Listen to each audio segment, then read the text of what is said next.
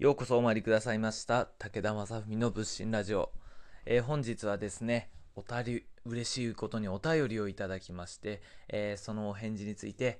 えー、動画じゃなかった、えこれはですねラジオの方を撮らせていただこうかと思っています、え2件ねお便りいただいてまして1つ目があの、え倉田きりたんぽさんという方がね元気玉を送ってくださいました、えいろいろですね、え発信活動を見ていただいてたようで、喜んでくださったそうで応援いただいたようでありがとうございました。これからもですね、えー、いろんな形で発信していこうかと思いますので、どうぞよろしくお願いします。で、えー、もう一つお便りがですね、ご質問いただいたんですけども、えー、ふみかさんとお読みするのかな？ペンネームだと思うんですが、えー、YouTube の方もご覧いただいているそうでございます。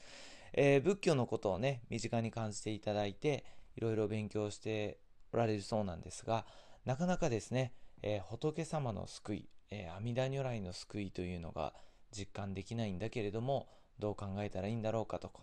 えー、武田さんは、えそのあたりどういう体験をしてきたんだろうかというご質問いただいたので、え今日はこのことについてお話ししようかなと思っております。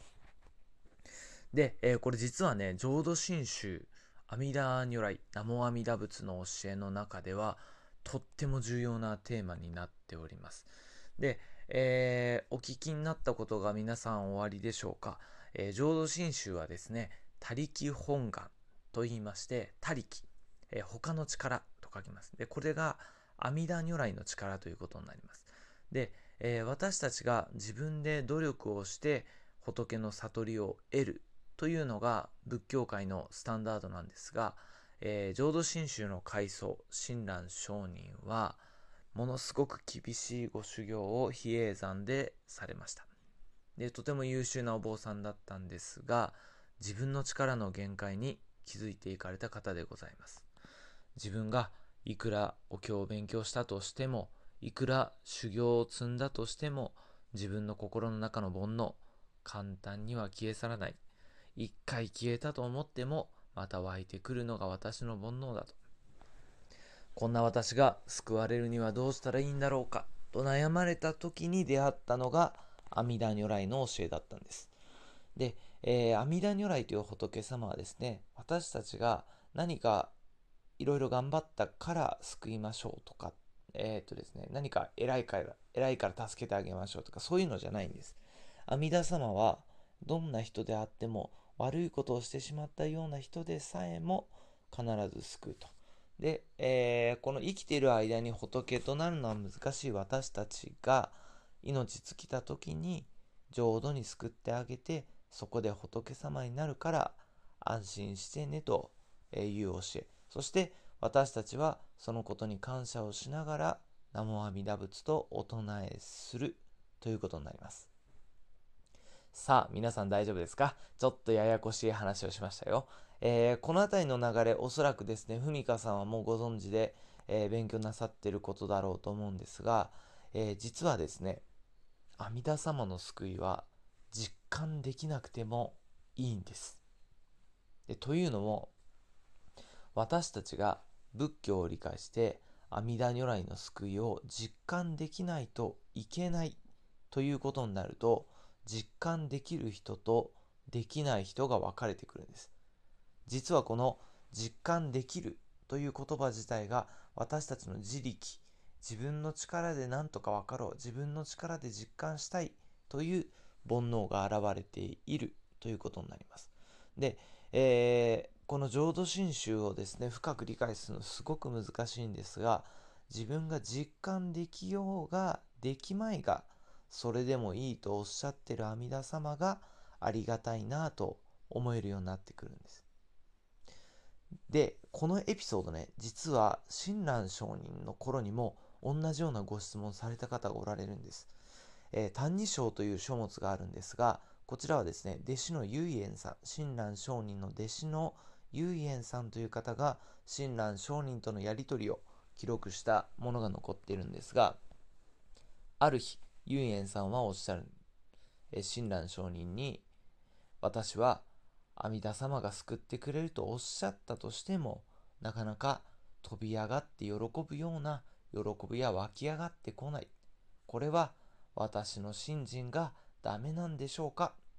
というふうに親鸞上人にお聞きになったそうです。で、ゆいえんさんは自分が喜びがなかなか得られない。どう考えたらいいんだ。で、これを親鸞上人に言ったら怒られるだろうか？もしかしたら、そう、僧侶としてダメだと言われるんじゃないだろうか？きっと不安な気持ちでご質問されたと思うんです。で、その思い切って聞いたご質問、喜びが湧き上がらないんです。どうしたらいいでしょう？と親鸞上人に尋ねました。すると、親鸞上人は、おゆいえ、そなたもそうか。実は、わしもなかなか喜びを得ることができないんだ。というふうにおっしゃいました。えー、ゆいえんさんも非常にびっくりされたことだろうと思います。えー、親鸞上人は、えー、阿弥陀様の救いの喜びについてたくさんお書きになっていて、たくさんお話もされてるんです。ただ、